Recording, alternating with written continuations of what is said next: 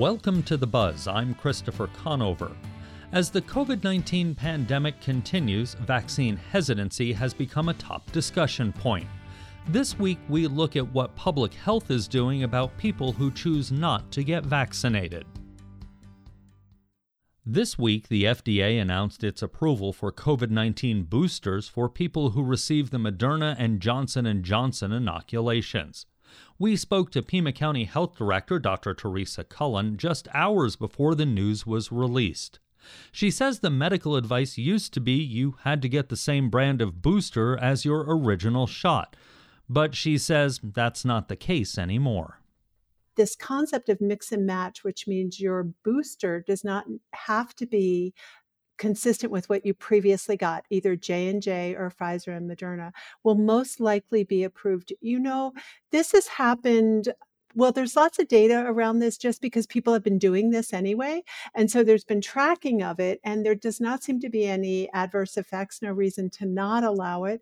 There is some early data, especially with J&J, that indicates that if you get a Pfizer or Moderna as your second shot, you actually get more of a boost than you'd get if you just get the J&J booster.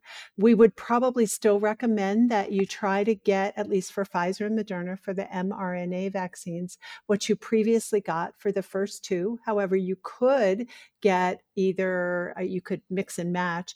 And then with J and J, I think we're uh, going to have to see what happens. But we know there will be boosters for the J and J people. How do people know? when it's okay to go get a booster or when they're eligible. So we do believe that everybody that got J&J, which is not a large number in the county, probably less than 20,000 people, will be able if you're over 18 to get the booster. And there are some age limitations. What I would say to people is bear with us as we go along. It does seem to change regularly.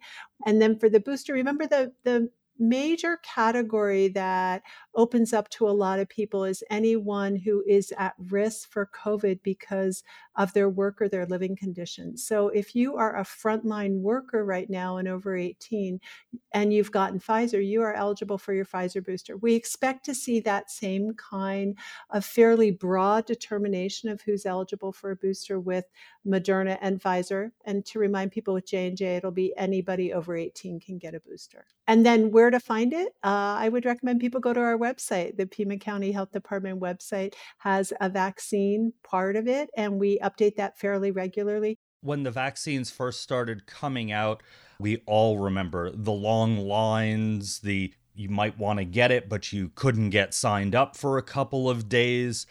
Do we anticipate the same with the boosters, or have we figured out a better system for it, or will there just be a different demand?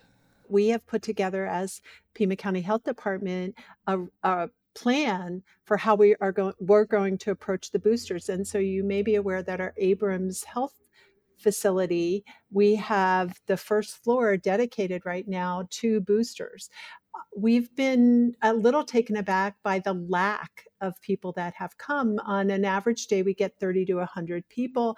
We can do a lot more boosters than that. We would encourage people to come. I also want to take this opportunity to remind people if you haven't initiated your vaccination series, you should do that too. And you can do that at any of the same places so we, we we've planned appropriately. We do have a backup plan. If we see an accelerated need, we will open up one another satellite place that we've coordinated with the city of Tucson. So I don't think people should anticipate that those long lines, remember around like the TCC, those will not be happening right now.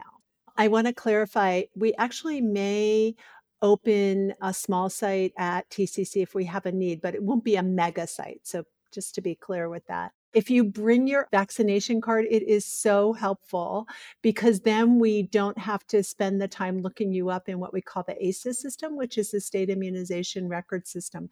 We try to look everybody up if you don't have your card, just so we can clarify when did you get your shot? Is it appropriate for you to get a shot at this time and what kind of shot you received in the past. So if you have that immunization card, please bring it. There's also a way on our website, if you've lost it on the Pima County Health Department website, you can request to get a copy of your immunization record. We direct you to a place that the state is doing that.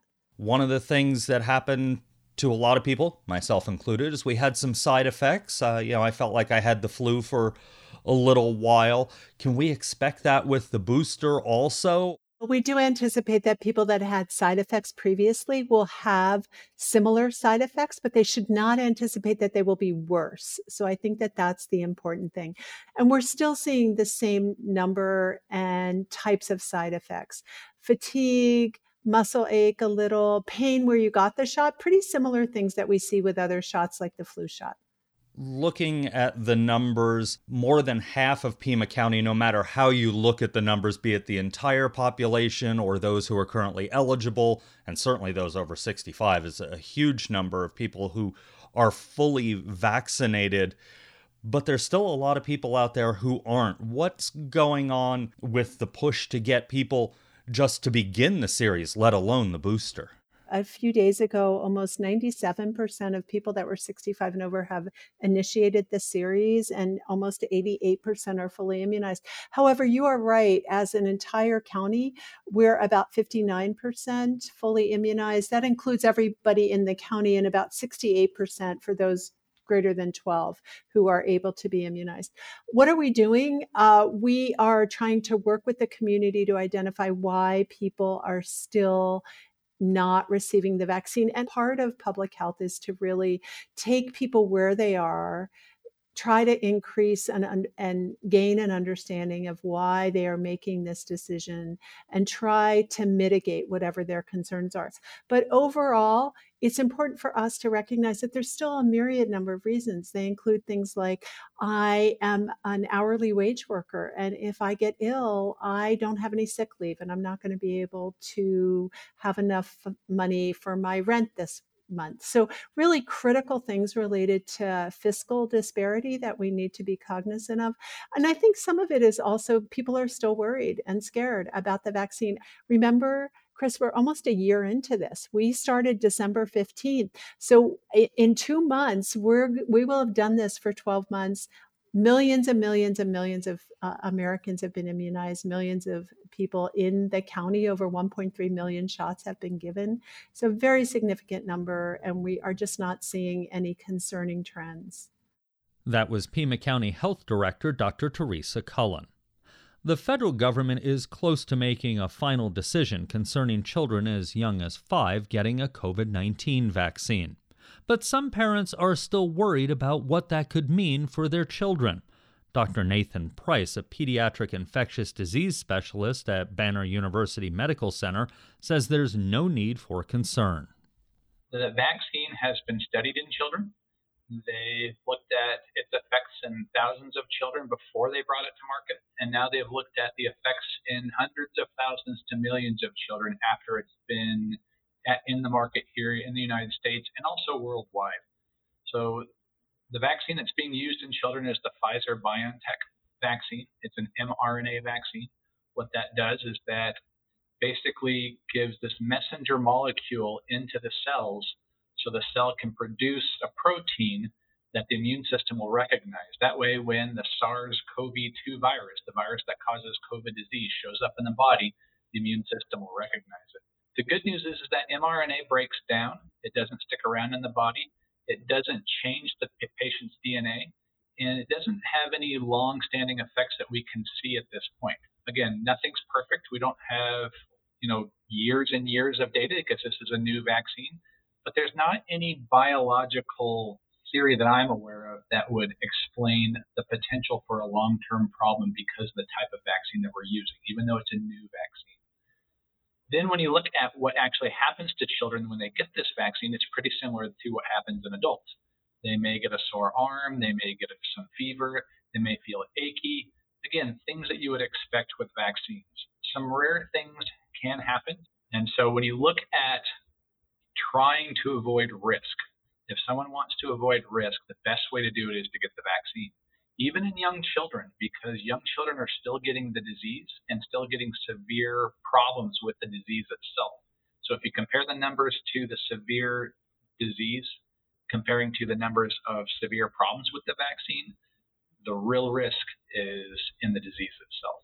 Early on in the pandemic, we heard that children weren't getting COVID. It seemed like, at least according to the data. we've seen changes in that now. Do we have any idea why we've seen those changes, or did it just take time for the data to catch up? I think people are still trying to sort that out exactly. But what we do know is that with the new variants, and Delta in particular, it's much more contagious than the prior variants were. And so early on, we didn't see as many children getting infected at, at first. And then we realized that a lot of them were getting infected, but not as sick. This time around, I think we're probably seeing a bit of both. We're certainly seeing more children get infected, but they may be getting more sick. That more sick part is a little hard to tell because it may just be the absolute numbers of infections have been higher. And so if you have a low rate of bad disease, well, if your overall numbers go up, then your overall numbers of bad disease are going to go up as well. But certainly children are getting sick, and some of them are getting very sick. We find that if a child is sick enough to get into the hospital, a third or more of them actually are sick enough to require intensive care unit care. And some of them do die. We've had hundreds of children die in the United States from this disease already. Does any of the conversation around vaccines and treatment change as we move to the younger children being able to be vaccinated, that 5 to 11 year old group? People will talk about, you know, is there a difference of risk and benefit depending on what your age group is? And if, again, you look at your overall numbers of who gets really severe disease and who is going to have the biggest risk of problems with severe disease, it's going to be much older adults and people who are immune compromised. And so that risk does go down the younger you get. And the more young and healthy you tend to be, usually the less problem you have with the disease. And so people will bring that into the conversation and look at, well, if there's a risk of an adverse effect from the vaccine, does it still outweigh the risk of an adverse effect from the disease? And if you look at the data that's out there at this point in time, the risk of the disease, no matter what age you are, is still higher than the risk of any sort of adverse outcome that you can get with the vaccine. There are obviously plenty of questions about COVID and the vaccine out there. Is there something that maybe you haven't mentioned that you really want parents of children to know about as we move forward through this pandemic? I think it's really important that people realize that the vaccine makers have not cut any corners to bring this vaccine to market. Yes, it came out quickly. Yes, there was emergency use authorization by the FDA, and we're hoping that's going to happen for this younger age group any day now. But despite all of that, they still had to make sure it was safe along all the steps of, of the way. And they had to make sure it was safe in animal studies. They had to make sure that it was stay, safe in older humans. And now they're making sure that it's safe in younger humans. They also had to make sure it was effective all along those ways. And again, they've done that all along the way. Not only that, still looking at how safe and effective these vaccines are. So even though these vaccines are now being given to hundreds of millions of people, they're still taking a very close look to make sure that we're not causing harm. And if something does change, they're doing a really good job of looking at that very quickly and saying, oh, maybe we need to put a pause on this for a little while while we get more information, or, or say, no, the data is still supporting that risk and benefit ratios. That was Dr. Nathan Price, a pediatrician at Banner UMC in Tucson. You're listening to The Buzz. I'm Christopher Conover. This week, we're talking about changes to who can get COVID 19 vaccines and why many people are still resisting. If you look at the number of vaccinated people across the country, rural areas are lagging behind urban areas as a general rule. However, in Arizona, Santa Cruz County has one of the highest vaccination rates in the state. Dr. Daniel Derksen with the Arizona Center for Rural Health says populations hard hit by COVID are the same groups who struggled with health disparities before the pandemic. We've seen the populations most affected by those um, by those outcomes, uh, those negative outcomes, uh, are those also most affected by the social determinants of health. So, uh, other uh, social determinants include income level, um, whether or not you have health insurance, whether or not you have access to health services, um, the health infrastructure in rural and then urban underserved areas tends to be uh, much more fragile and often more distant and inaccessible uh, to those populations that have been hit so hard uh, by the pandemic. And then, unfortunately, we're seeing the same uh, types of things as far as uh, those populations that really need the vaccination protection the most are often the ones with um, the lower uptakes. And we have a lot of work to do, um, even in the larger metropolitan counties that you think would have a much better access to uh, health services and the health infrastructure, vaccinations, et cetera. Uh, we still have uh, very um, significant pockets where the vaccination rate is um, alarmingly low. We've also seen a decrease in the normal uh, childhood vaccinations. When it comes to vaccine disparity, is there a racial component to this also?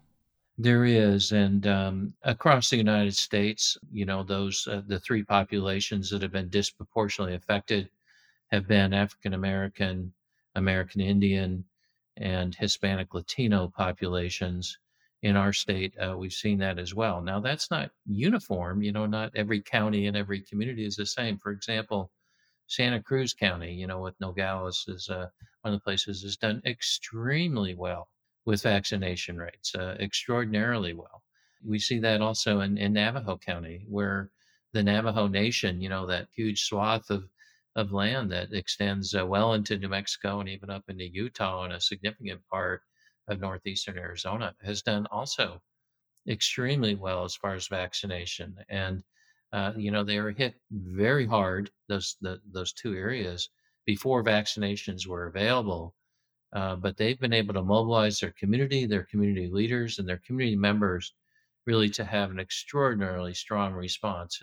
It seems like, based on some of the information that you all have gathered and you put out recently, that some of the rural counties are more what you call vulnerable to those lower vaccination rates. For example, Greenlee County, Pinal County. What causes that rural versus urban difference? These aren't homogenous uh, areas or communities. The uh, the populations uh, vary between, you know, if you're looking at Yuma County or La Paz County on the western edge of the state, bordering with California, you have a lot of workers that, that come and go depending on uh, what work is available. Um, this is the time of year where we see a lot of um, uh, you know workers coming in and uh, helping with you know that very time constrained uh, period to get citrus picked or uh, crops planted or, or or dealt with and and then moving on and it's often a, a challenge uh, to make the vaccines so available uh, based on their work hours and um, you know for follow-up uh, they may be 100 miles away they may be in a, a different state or even a different country um, you know by the time uh, they're due for their follow-up or for their booster. Part of the success in the along uh, you know our border uh, uh, you know the four counties that um, border with mexico um, they've done some very good work collaboratively with the mexican consulate it really sounds like when it comes to getting into these underserved communities and shrinking that disparity, the ads on TV from the governor, the ads on the highway, the interstate, the big signs, that's not what's going to work. It's direct one on one contact and doing things like the pop up clinics. Am I reading that correctly? I think that's a, a, a part of it. I, I, uh, I spent some time uh, visiting um, uh, some of the critical access hospitals, uh, uh, the, the the one in, White Mountain Regional in, in Springerville, Arizona, way on the eastern edge of the state, almost on the New Mexico line there.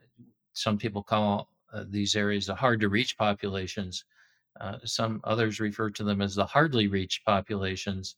And the, the mobile units really do give us a bit more reach uh, for those that are maybe disabled or reluctant to go in because they don't want to be exposed uh, to individuals who may be um, ill with COVID 19. So uh, the mobile units are just another tool uh, that we use. We have to make it as easy in, in Duncan, Arizona, as it is in uh, Tucson, Arizona, uh, to get those. And even in, in places like Phoenix that have a lot of sites and a, and a lot of vaccines uh, going in people's arms on a daily basis, there are areas where we're still not reaching that we have to really use the data to help guide us uh, where we need to spend more time and and uh, education again through um, the individuals that they, they rely on for that information. That was Dr. Daniel Derksen with the Arizona Center for Rural Health.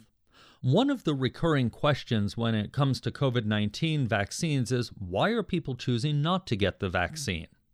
Maya Block is the lead graduate student on a research group with the University of Arizona's Alliance for Vaccine Literacy. Her group looked into vaccine hesitancy concerning the flu vaccine and the COVID 19 vaccine. Block says one difference is that the flu has been normalized. There was also a difference in um, the political factor. For example, a lot of people were worried that COVID 19 vaccines were being developed too quickly um, due to um, political issues and being worried about whether or not it was safe. But with flu, it tended to be not as much of a factor. Um, for COVID 19, there were also worries about information consistency. For example, a lot of um, people expressed worries about how they didn't really know what to trust and how the CDC is retracting information on their website. They don't, they saw that as very frustrating and not really knowing who to trust or where to, what they could trust. Have you seen the interest or the barriers to getting the COVID 19 vaccine change over time as this research has gone forward?